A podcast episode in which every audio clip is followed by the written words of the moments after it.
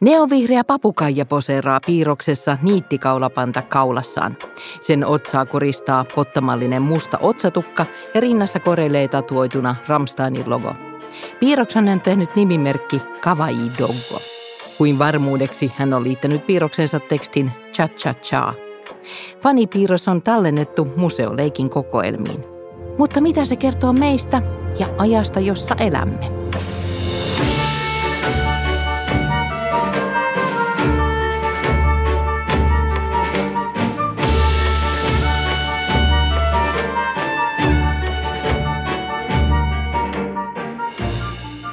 Tervetuloa kuuntelemaan meidän aikanamme podcastia, Museoliiton podcastia museoista ja niiden vastauksista aikamme suuriin kysymyksiin. Minä olen Miisa Pulkkinen ja johdatan teidät näihin keskusteluihin. Tässä meidän aikanamme podcastissa on kaksi aikamme suurta aihetta, kääriä ilmiö ja laajemmin nykydokumentaatio, johon pureudutaan eri näkökulmista. Ja niitä tähän jaksoon tuovat museoleikin johtaja Johanna Rassi – Tervetuloa. Kiitos. Ja Tako-verkoston puheenjohtaja Kirsi Ojala, tervetuloa. Kiitos.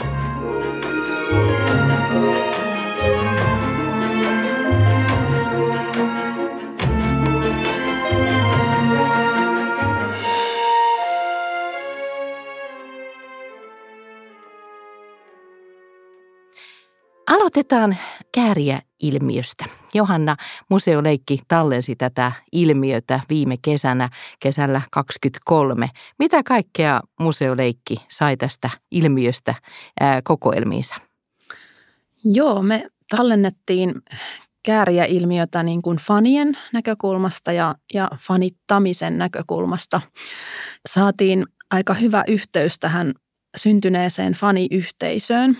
Ja tosiaan järjestettiin tämmöinen hyvin lyhyellä, lyhyellä aikataululla tai varoitusajalla ä, ajalla tämmöinen ä, keruu, jossa saatiin paljon muistoja ja tämmöisiä kokemuksia siitä, siitä fanittamisesta.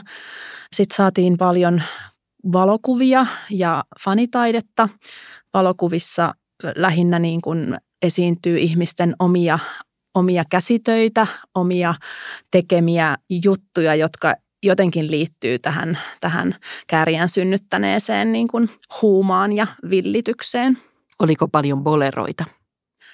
Jotain kuvia, kuvia kyllä itse tehdyistä boleroista oli, oli ja muistaakseni esimerkiksi joku oli tehnyt sellaisen bolero-olkalaukun, josta saatiin valokuva, mutta itse fyysisiä esineitä saatiin, saatiin vähän. Tämä teidän keru meni aika nopeasti viraaliksi. Se, se sai paljon huomiota somessa ja, ja te laajensitte sitä sit myös ää, niin kuin kansainväliseksi keruuksi. Yllättikö se, että, että tämä ilmiö oli näin suuri? No yllätti se tavallaan, koska koko ilmiö tuli aika niin kuin yllättäen meidän eteemme ja, ja tota, sitten sen ilmiön myös niin kuin vastaanotto tämän faniyhteisön piirissä. Ja, ja tota, meitä tosiaan tehtiin se aluksi ihan vaan suomeksi se kokemuskeruu, mutta sitten meihin otettiin semmoisesta kansainvälisestä fani, faniyhteisöstä – some, somessa toimivasta faniyhteisöstä yhteyttä, että he haluaisivat myös osallistua tähän, että voisitteko te kääntää tämän englanniksi, että olisi helpompaa. Ja sitten sen myötä me saatiin myös niin kuin kansainvälistä aineistoa ja kokemuksia ihmisiltä eri puolilla maailmaa, että miten tämä, tämä niin kuin kärjä on vaikuttanut heihin. Ja se oli aika kiinnostavaa siltäkin kantilta, että, että se sai monet kiinnostumaan myös Suomesta ja suomen kielestä. Puhutaan yhteisöistä ja yhteisöllisyydestä vähän, vähän myöhemmin vielä tässä podcastissa, mutta puhutaan muutama sana siitä, että mikä tässä Käärien museon kampanjassa oli niin erityistä. Se nimittäin palkittiin äh, vuonna 2023 Takoverkoston vuoden nykydokumentointitekona. Kirsi, mikä, mikä tästä teki niin erityisen?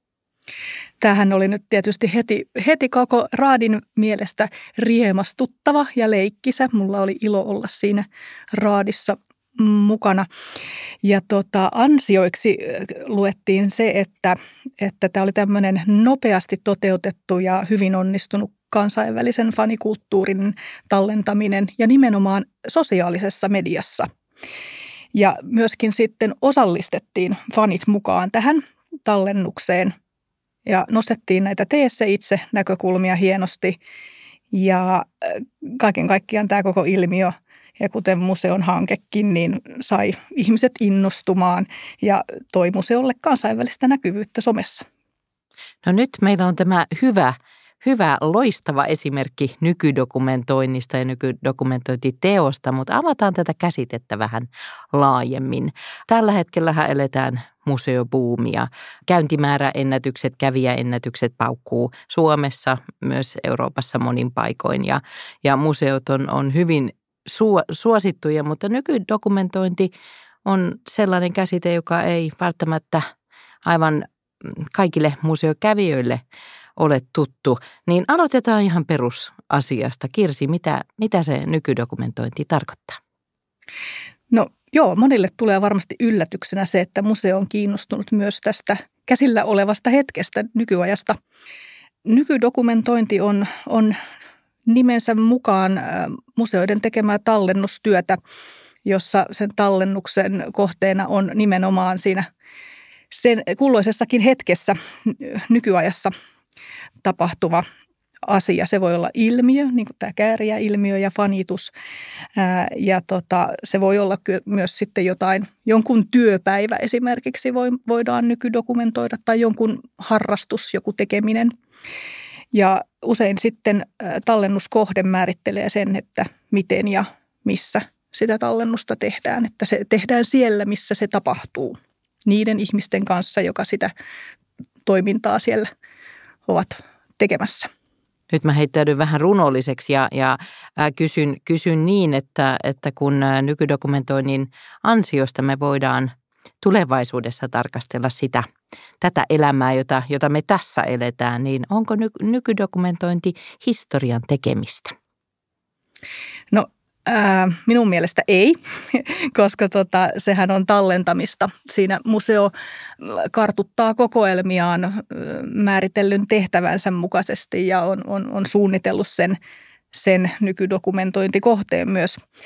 Mitä huolellisemmin, niin sen parempi. Ja tietysti sitten, kun tämä tallennustyö on tehty ja siitä materiaalista, mikä voi olla kuvaa, videokuvaa, ääntä – Ähm, se voi olla myös esineitä, haastatteluja, mitä tahansa tämmöistä, mikä metodi nyt on valittukin, niin siitä, siitä tullut materiaali, niin se mikä sitten tallennetaan museon kokoelmiin, niin sehän muodostaa lähdeaineiston e, varmasti useimmiten ensisijaisesti museolle itselleen, jotta siitä voi, sitä voi käyttää vaikka näyttelyjen tuottamisesta. Siinä, siellä on tietoa, mitä käytetään hyväksi ja sitten siellä on niitä konkreettisia kuvia ja videoita, mitä voidaan sitten käyttää editoituna vaikka näyttelyissä. Tai sitten ne julkaistaan vaikkapa Finna-palvelussa kaikkien ihmisten käytettäväksi. Ja totta kai tämä kaikki on sitten myös materiaalia tutkijoille, myös, myös historian tutkijoille. Että se on ehkä niin kuin enemmän lähdeaineistoa toi on hyvä, että tämä näkö, näkökulma avattiin.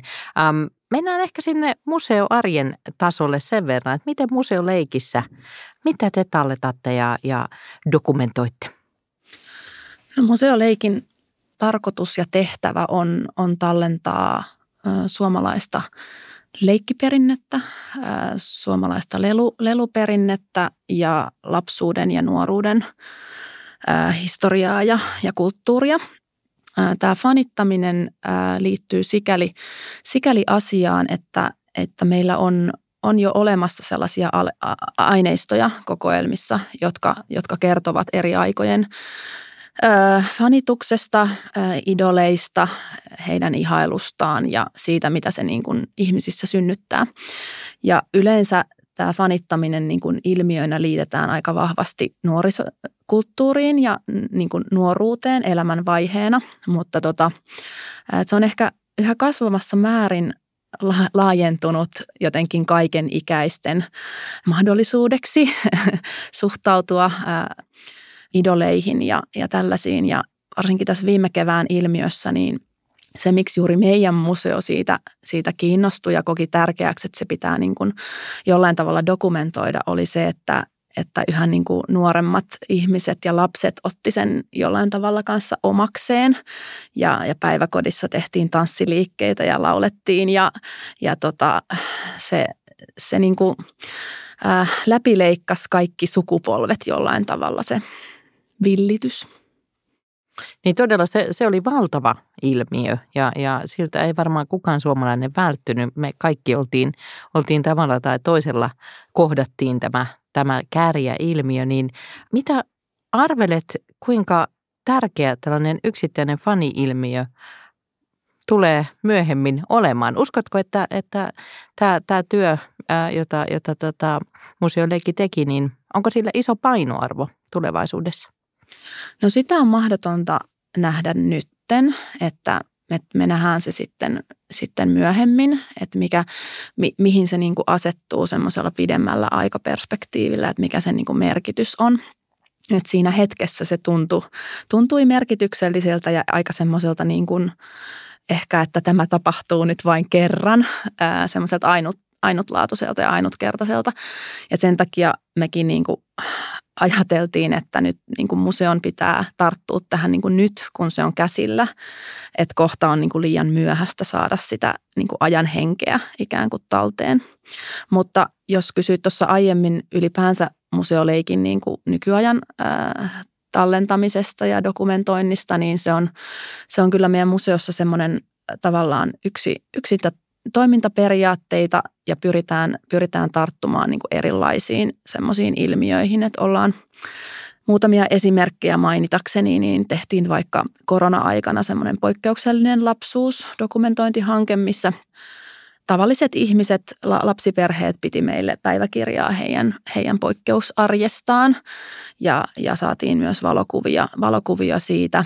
Sitten ollaan niin kuin kestävän kehityksen teemoihin liittyen tallennettu lelukirppiksen toimintaa, ollaan tallennettu kulutusta, lelukauppojen toimintaa ja sitten ihan tavallista lapsiperheen arkea myös. Mainitsit äh, koronadokumentoinnin ja, ja se oli sellainen, sellainen aihepiiri, jota todella moni museo käsitteli, äh, tallensi äh, siihen liittyviä erilaisia aspekteja. Kuinka poikkeuksellista tällainen koronadokumentoinnin tyyppinen, tällainen hyvin läpileikkaava dokumentointi on? No koko tilannehan oli maailmanlaajuisesti poikkeuksellinen ja ihan, ihan erityinen, erityinen tapaus niin, kaik, niin kuin kaiken kaikkiaan. Ja sen lisäksi, että Suomessa museot teki tätä samaan aikaan omista näkökulmistaan, niin, niin Pohjoismaissa ja, ja varmasti niin kuin vielä laajemmin maailmanlaajuisesti tätä tehtiin myös että jokainen, jokainen museo oman tehtävänsä ja näkökulmansa mukaan. Me tota, Takoverkoston seminaarissa tehtiin sellainen yhteis, yhteiswebinaari ää, tota noin niin, pohjoismaisten kollegoiden kanssa.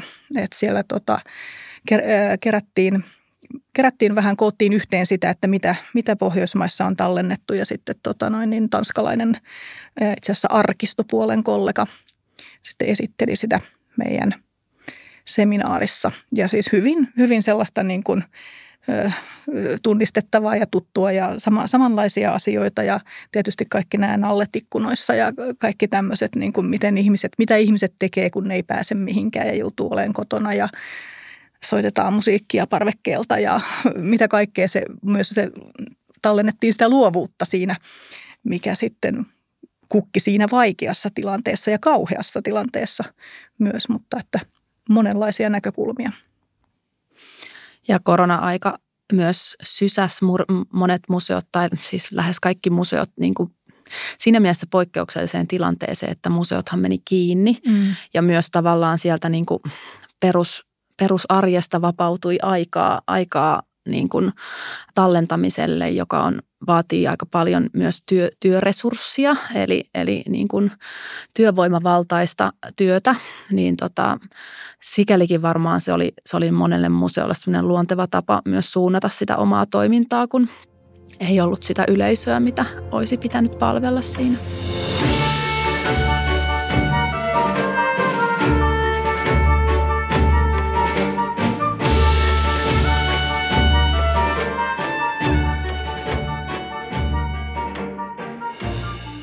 Puhutaan myös tällaisesta temaattisesta tavasta tehdä ny- nykydokumentointia, eli yhteistallennuksista. Tako koordinoi näitä. Miten, miten ne toimivat? Meillä on vakiintuneena äh, toimintatapana järjestää joka toinen vuosi nykydokumentointitempaus. Ja siis tämä vuosihan on jälleen tempausvuosi ja joka toinen vuosi sitten jaetaan se nykydokumentointitekopalkinto.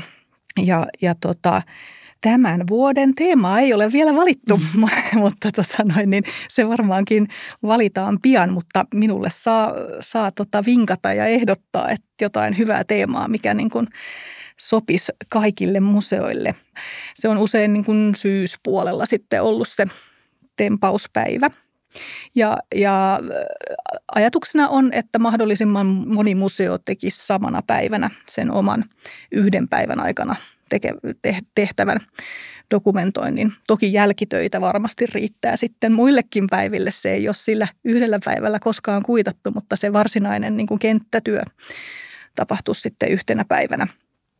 Ja samalla tällä tempauksella kannustetaan museoita sit viestimään nimenomaan tästä nykydokumentointityöstä ja tästä nykyaikaisesta museotyöstä, jonka osa ihan tämmöistä perus, perus tavanlaatuista työtä on tämä nykydokumentointi museoille tänä päivänä, niin siitä kukin voi olla sitten tota, lähimpään ja sopivampaan mediaan yhteydessä ja tietenkin myös siis itse, itse viestiä sitten somessa ja, ja saada, saada sitten toivottavasti näin sitä, sitä huomiota ja tunnettuutta.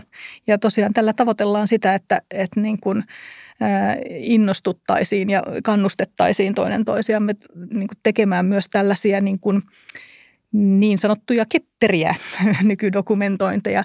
Eli, eli ei tarvitse sellaista käynnistää sellaista valtavaa koneistoa joka kerta tätä varten, että sen voi, voi valita myös vähän pienemmän aiheen ja sitten tosiaan niin kuin päättää, että tämä, tämä tehdään niin, että se saadaan yhtenä päivänä tai vaikka yhtenä aamupäivänä niin kuin tehtyä.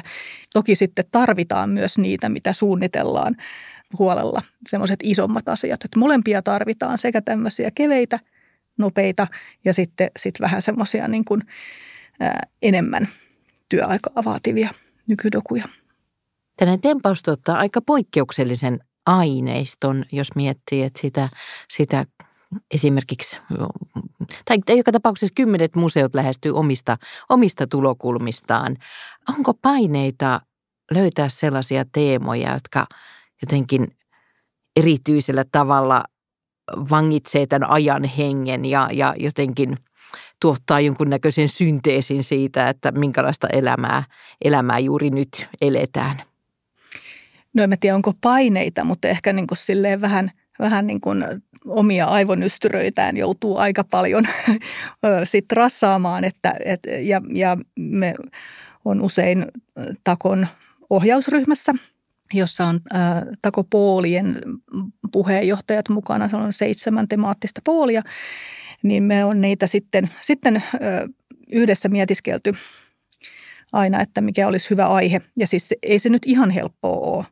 Tota, 2011 on tämä niin kuin alkanut. Silloin on tehty ensimmäinen tämmöinen Suomen museoiden yhteistallennus – tempaus. Mä en tiedä, onko sitä silloin tempaukseksi sanottu, mutta, mutta se oli suomalainen talvipäivä. Ja se tehtiin sitten talvella. Ja se on tota, takoverkoston sivuilta löytyy suomalaisella talvipäivällä, kun hakee, niin ne matskut. Ja se on, ne on kestänyt tosi kivasti aikaa mun mielestä. Ja tota, mä aina silloin tällöin palaan niihin, koska tykkään siitä, siitä tota noin, niin dokumentoinnista ihan hirveästi. Sitten, sitten meillä meni muutamia vuosia, kehitettiin tätä verkostoa ja oltiin niin kuin kiire, kiireisiä toisaalla, niin sitten 2018 me aloitettiin ja se, se, tämä idea lähti silloin siitä, että silloin Suomi oli ensimmäistä kertaa tullut tai todettu maailman onnellisimmaksi maaksi. Ja silloin me tehtiin tämmöinen onnimuseoon tempaus. Ja sitten meillä on ollut 2020 kulutuksen tallentajat ja 2022 oli vapauden tallentajat. Ja me päätettiin tämä vapausteema ennen kuin Ukrainan sota alkoi. Et me ei tietty siitä. Mutta tota, sitten, sitten kun me, me julistettiin se aihe, niin, niin silloin, silloin jo tiedettiin ja se oli vähän, olikin sitten vähän erilainen se, se tota, maailma, missä, missä tämä tehtiin. Mutta siitä huolimatta ää, laidasta laitaan on aina, aina ne sitten teemat, mitkä, mitkä museot valitsee, että voi olla ja onkin hyvä, että aina on sekä, sekä tota, vakavia aiheita että sitten myös semmoisia hauskoja aiheita ja iloisia aiheita. Molempia tarvitaan. Elämän koko kirjo. Nimenomaan. Kirsi mainitsit tuossa tota takon poolit ja, ja, ja ehkä hyvä, hyvä tätäkin vähän avata, että mikä, miten tako toimii. Se, on, se on verkosto, jolla on ollut useampi vaihe. Yksi, yksi niistä oli, oli Museoliiton hallinnoimana ja nyt äh, tako on verkosto, johon, johon kuuluu yli sata museota – ympäri maata. Ja, ja aihe, joka minua kiehtoo erityisesti tallennustyönjakomalli, joka, joka ehkä, että jos ny, nykydokumentointi on, on hieman vierasta, niin, niin tämä tallennustyönjakomalli, se ei, se ei varmaan niin kuin ihan, ihan joka suomalaiselle ole tuttu asia, mutta se on loputtoman kiehtova, koska, koska se todella, se kattaa valtavan laajan osan suomalaisi, suomalaista elämänmenoa ja, ja elämän alueita. Minkälainen, minkälainen tämä kokonaisuus oikein on? Joo, tämä on nyt aika vaikea sanoa sille lyhyesti. Varmasti. Et, tota, yleensä pidän tästä puolentoista tunnin luennon, että mikä on taku ja miten se toimii. Mutta y- yritän nyt olla vähän lyhyempi. Tämä tallennustyönjako tarvittiin sen takia, että tuossa 15 vuotta sitten kollegat ja museovirasto ja varmaankin museoliittokin oli siinä vaiheessa myös mukana, niin todettiin, että museot eivät tiedä, mitä toistensa kokoelmissa on. Ja hyvä, jos tietävät, mitä omissa kokoelmissa on. Se oli aikaa, jolloin kaikissa museoissa ei ollut kokoelmapolitiikkaa tehtynä. Sitten se oli ehkä sen kokoelma amanuenssin tai intendentin päässä, joka oli ollut siellä 30 vuotta töissä, että se tiesi jotain, mitä siellä on. Ja tietysti pitää aina muistaa, että on myös tuona aikana ollut, ollut museoita, joilla on ollut se kokoelmapolitiikka, mutta se ei ehkä vielä silloin ollut niin yleistä kuin tänä päivänähän se on ihan, ihan sääntö, että jokaisella ammatillisella museolla on kokoelmapolitiikka, mikä määrittelee sen, että mitä se museo tekee, mikä sen kokoelmatehtävä on, mitä se tallentaa ja kenen, kenen kulttuuriperintöä se tallentaa. No niinpä sitten lähdettiin puimaan tätä asiaa, että, että kuinka tästä päästäisiin äh, kärryille ja saataisiin selko. Ja tota, siitä tehtiin ihan omana projektinansa valtava selvitystyö. Sitten sen, sen tuloksena äh, noin satakunta museoa ilmoitti, että mikä heidän, heidän tota, tallennusalueensa on. Niitä voi olla 1 en tiedä kuinka monta, 1-5, 1-10. Ja tota, se on niin kuin tavallaan se, että se, se ilmoitus merkitsee sitä, että on sen aihealueen niin kuin asiantuntija. Ei tarkoita sitä, että on ainoa museo, mikä sitä, juuri sitä aihetta tallentaisi, vaan on se asiantuntemus siitä. Ja tästä kaikesta, kaikesta puinnista niin, tota noin, niin, ää, on päästy sitten eteenpäin niin, että meillä on sitten seitsemän temaattista poolia – joissa mä ihan niin kuin yksitellen nyt laskin niitä museoita, että paljonkohan niitä nyt siellä olisi yhteensä näissä pooleissa, niin ehkä noin 130. Nämä poolit pitää omia kokouksiaan ja on tehneet omia nykydokumentointi- ja muita projektejansa. Mutta tosiaan nämä on niin kuin, ää, seitsemän poolia, niiden aiheet on ihminen ja luonto, yksilö, yhteisö ja julkinen elämä, sitten on arki, sitten on tuotantopalvelut ja työelämäpuoli, viestintä, liikenne ja matkailu, taide, oppi ja kokemus sekä seiskana trendit, vaikuttajat ja käännekohdat. Mun piti vähän luntata, koska me puhutaan aina vaan puoli ykkönen, puoli kakkonen, puoli kolmonen, mutta siitähän ei, ei voi tietää, jos ei ole täällä takoverkostossa ollut jonkin aikaa aktiivina. Eli, eli tota, käytännön, käytännön työtä pohditaan näistä, näistä aiheista näissä pooleissa ja yksi museo voi olla useammassa poolissa, jos se, jos se omaan työhön sopii. Ja, ja siis ideanahan on se, että se mitä se museo muutenkin tekisi, niin sitä se sitten tekee tässä verkostossakin. Ja sen lisäksi, että meillä on näitä pooleja, jotka on toiminut nyt jo sieltä 2010-luvun alkupuolelta saakka, niin meillä on nyt viime vuonna syntynyt kaksi työryhmää. Meillä on Takotek ja moninaisuustyöryhmä aloittanut. Ja nämä on syntynyt, niin kuin, tämä ei ole mikään, että puolipuheenjohtajat ja ohjausryhmä yhdessä olisi sanonut, että tämmöiset nyt tarvitaan, vaan tämä on syntynyt sieltä verkostosta museoiden kesken ideoinnista ja tarpeesta. Ja Takotek nimensä mukaan miettii kaikkia digitointiin liittyviä asioita ja kaikkeen digitaalisuuteen ja mit, mitä, mitä siihen, siihen liittyy. Pitkäaikaistallennus on siellä ainakin yksi teema. Ja sitten tämä moninaisuustyöryhmä syntyi viime kesänä, kun meillä oli puolitoiminnan kehittämispäivä, niin huomattiin, että, että meillä oli kaikista puoleista ihmisiä koolla ja me kaikki tarvitaan lisää keskustelua, tietoa ja, ja niin kuin asiantuntemuksen jakamista moninaisuudesta. Että niin kuin e, monikaan museo ei voi allekirjoittaa sitä, että olisi, olisi kokoelmat ja toiminta moninaista. Ja, ja siihen halutaan, museot todella haluaa siihen nyt panostaa tänä päivänä. Tako todella ö, kattaa ö, elämän, elämän koko kirjon ja, ja voi ajatella, että, että niin kuin maasta taivaisiin ja, ja, ja metsäarvoista ilmailun viranomaistoimintaan kävin, kävin lunttaamassa, että, että niin kuin tällaisetkin aihealueet on, on eritelty, mutta jonkun verran on aihepiirejä, ö, jotka, jotka jää näiden tallennusvastuuden ulkopuolelle, esimerkiksi sisävesikalastus ja, ja sitten 90-luvun lama – mitä se tarkoittaa, että, että näistä, näistä asioista ei nyt ole, ole vastuutahoa tai, tai ei, ei aktiivisesti ehkä tallenneta näihin liittyviä asioita? Niin, no että miksi kukaan ei ole näitä valinnut, niin en osaa sanoa.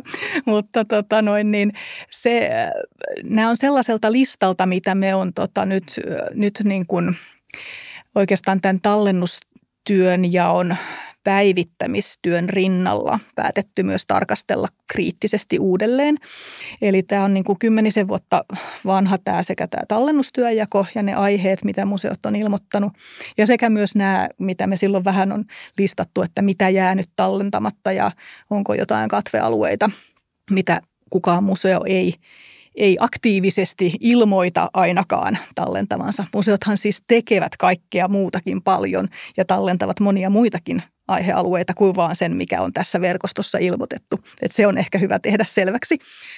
Se varmastikin se, se listaus, jos se tehtäisiin nyt ja kun se tehdään nyt, niin se on hyvin erilainen kuin kymmenen vuotta sitten, yli kymmenen vuotta sitten.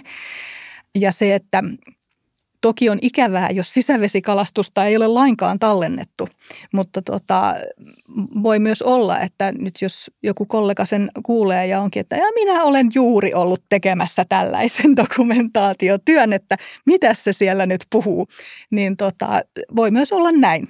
Että kyllähän niin kuin, aina museot eivät kaikkia rienne heti kertomaan tako, takossa, että mitä ovat tehneet, että, että voi, voi myös olla, että tämäkin asia on hoidettu, mutta se, mitä mä ajattelen, että mikä on jäänyt huomiotta, niin se on se, mitä mä tuossa moninaisuustyöryhmästä kertoessani jo sivusin, niin, niin se, mihin pitää kiinnittää huomiota on se just, että kenen kokoelmia me on tallennettu tähän asti ja keiden kokoelmia, keiden kulttuuriperintöä ja kenen kanssa meidän tulisi tehdä sitä nyt ja jatkossa. Että se, se, että, että voidaan ihan todella sanoa, että, että museot kuuluu kaikille ja, ja että kaikkien kulttuuriperintö on, on niin kuin tärkeää. Hyvin, hyvin avattu Kirsi tota kokonaisuutta ja, ja tavallaan haluan, haluan tälle käytännön, äh, käytännön museon näkökulmasta todeta sen, että se tavallaan mitä no esimerkiksi museoleikin osalta takossa on määritelty, että meidän valtakunnallinen tallennusvastuu ulottuu suomalaisvalmisteiseen lelutuotantoon ja sitten suomalaisten rakkaimpiin leluihin.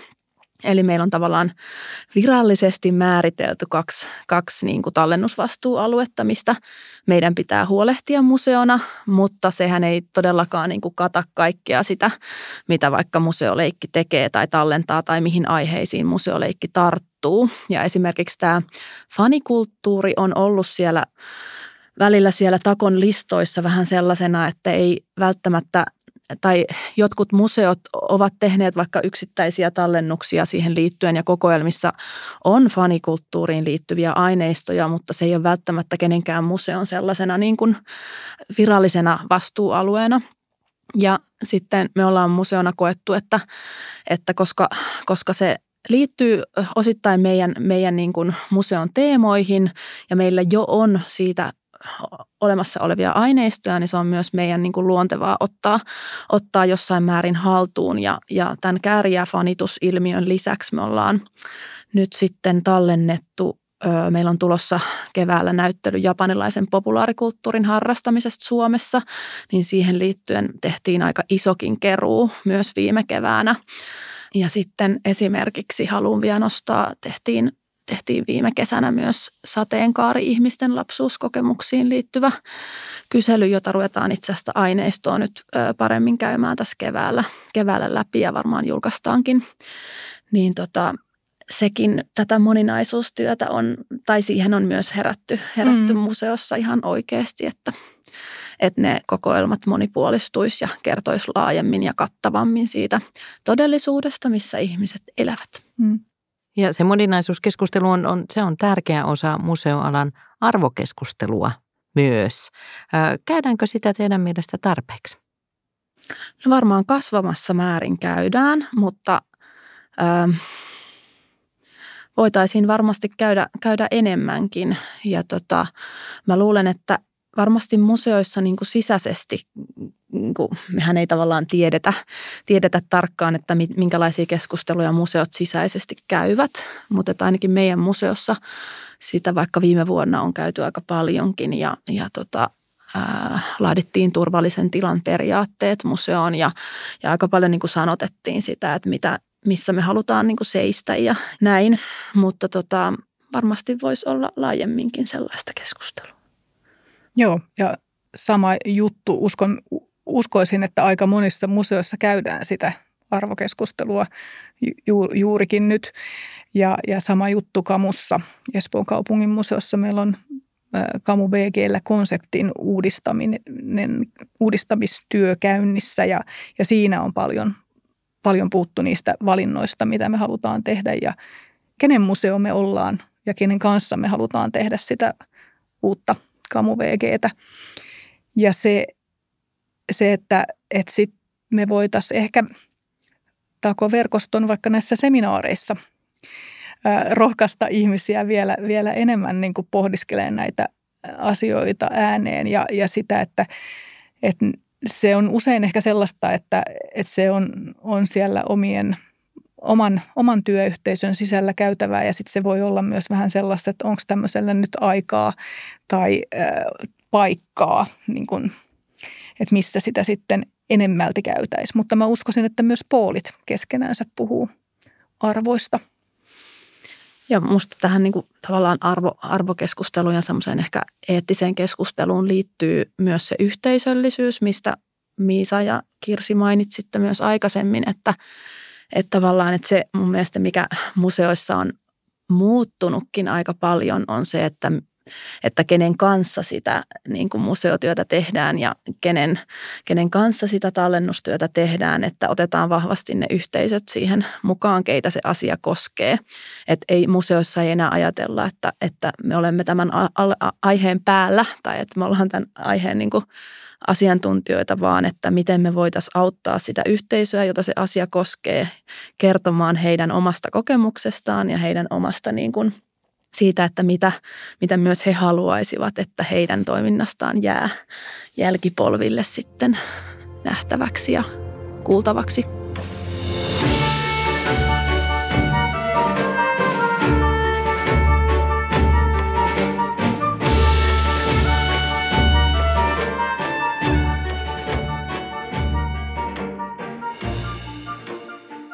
Yksi osoitus nykydokumentoinnin yhteiskunnallisuudesta oli se, että 21 nykydokumentointitekona palkittiin UPM Kaipolan tehdasyhteisö.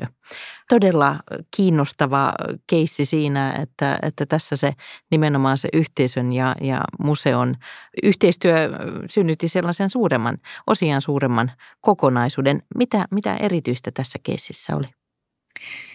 No tähän oli tota pelastusdokumentointi. Ja pelastusdokumentoinniksi sanotaan sellaista työtä, mikä tehdään silloin, kun se vaikkapa se tässä tapauksessa tehdas on lopettamassa ja halutaan vielä tallentaa se, että mitä siellä vielä, vielä tapahtuu ja mitkä ne on ne vaikkapa prosessit ja minkälaisia työtehtäviä siellä on, on ja näin.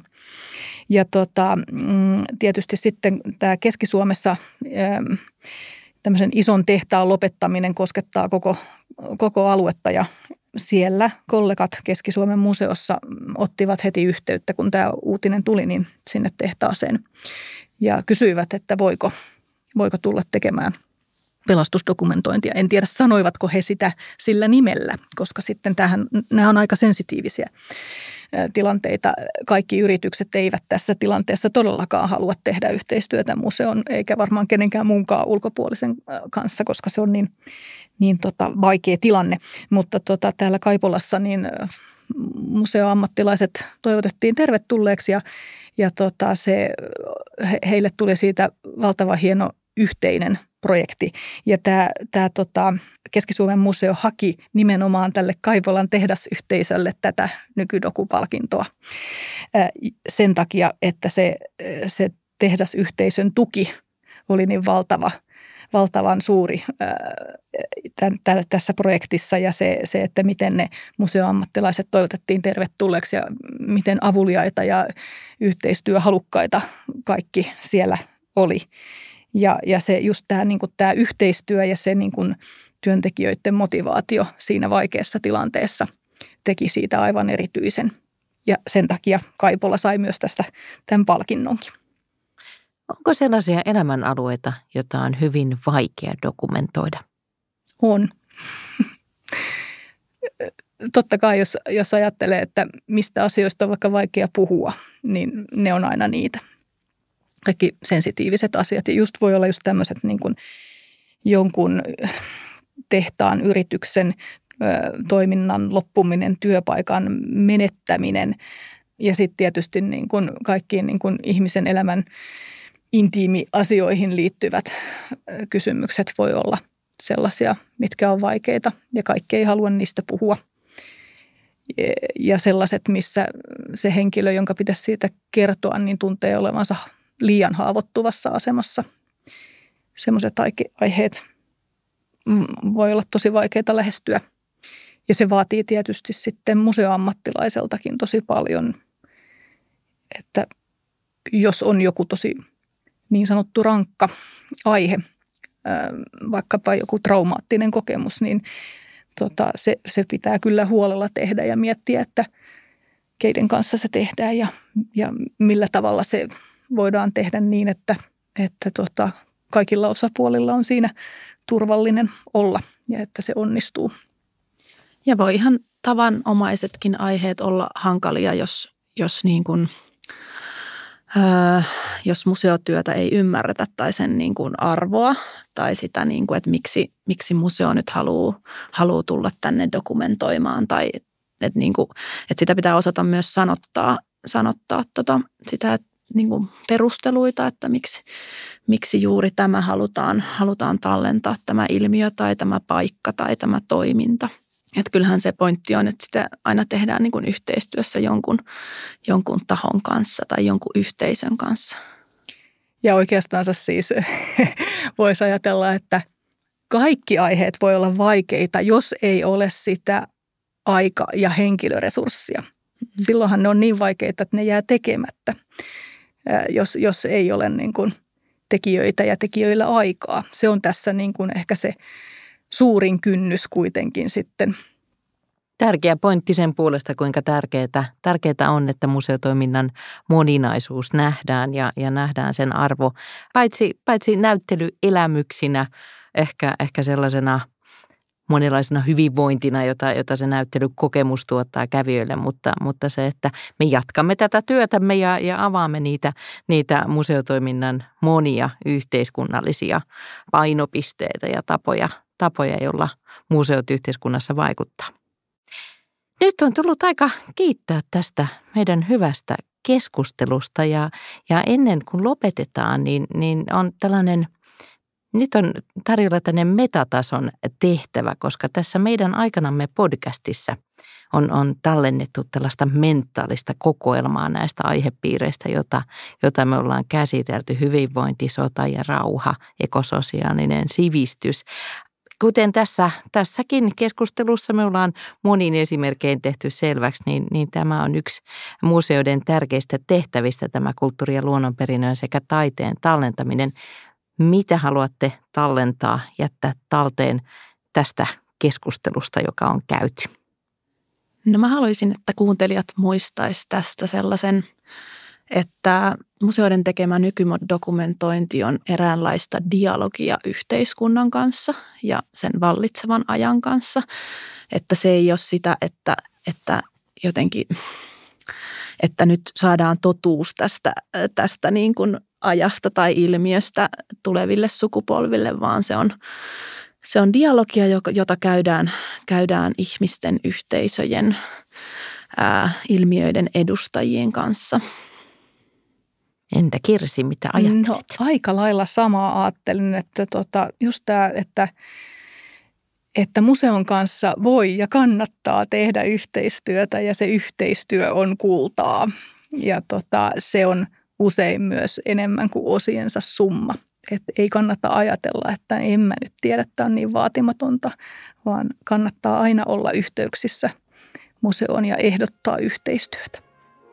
Tämä on tosi hyvä ajatus. Ähm, laitetaan talteen. Kiitos keskustelusta. Jos tämä keskustelu miellytti ja avasi ajatuksia, niin kannattaa toki laittaa meidän aikanamme podcast seurantaan. Lisää museoiden vastauksia aikamme suuriin kysymyksiin on luvassa vielä kevät-talvella. Siitä lisää meidän aikanamme.